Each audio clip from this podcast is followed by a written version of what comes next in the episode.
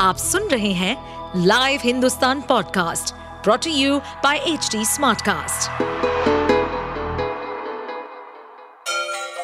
Ganga किनारे बसे राज्य उत्तर प्रदेश की खबरें पॉडकास्ट में आपका स्वागत है इस पॉडकास्ट में हम सुनेंगे छोटे शहर इटावा से लेकर राजधानी लखनऊ, चमड़े के शहर कानपुर और राम की नगरी अयोध्या जैसे सभी शहरों से जुड़ी राजनीति, विकास, मनोरंजन दल बदल फरेब और अपराध जगत की सभी खबरें उत्तर प्रदेश की योगी आदित्यनाथ सरकार ने शनिवार को हलाल सर्टिफिकेशन वाले खाद्य पदार्थों को बनाने, बेचने और भंडारण पर तत्काल प्रभाव से बैन लगा दिया है।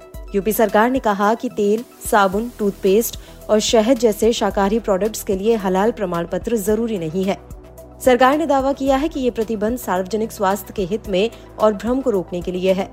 यूपी सरकार के आदेश में कहा गया है कि खाद्य उत्पादों का हलाल प्रमाणीकरण से खाद्य पदार्थों की गुणवत्ता के बारे में भ्रम पैदा होता है और ये पूरी तरह से कानून मूल के इरादे के खिलाफ है।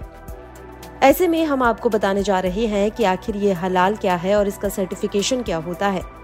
तो वो प्रोडक्ट जो इस्लामी कानून की आवश्यकता को पूरा करते हैं और मुसलमानों के इस्तेमाल करने के लिए उपयुक्त हैं, उन्हें हलाल सर्टिफाइड प्रोडक्ट कहा जाता है। हलाल एक अरबी शब्द है जिसका मतलब होता है अनुमति।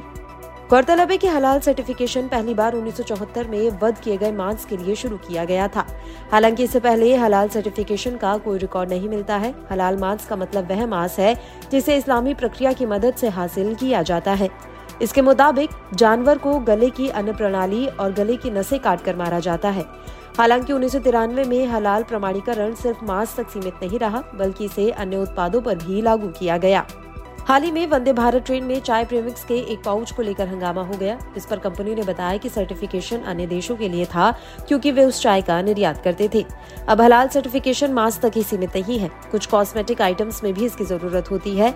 इसके ज़रिए ये दर्शाया जाता है कि इन प्रोडक्ट्स में शराब, सुअर की चर्बी जैसे कई हराम प्रोडक्ट्स का इस्तेमाल नहीं किया गया है।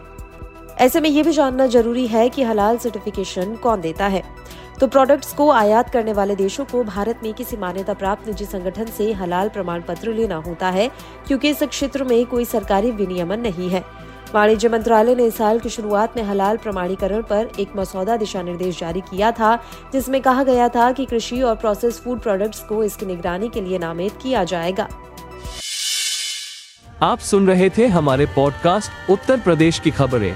ऐसे ही अपराध जगत से जुड़ी, चुनौतियों से भरी राजनीति और विकास की खबरों जैसी अन्य जानकारी के लिए सुनते रहिए हमारे इस पॉडकास्ट को।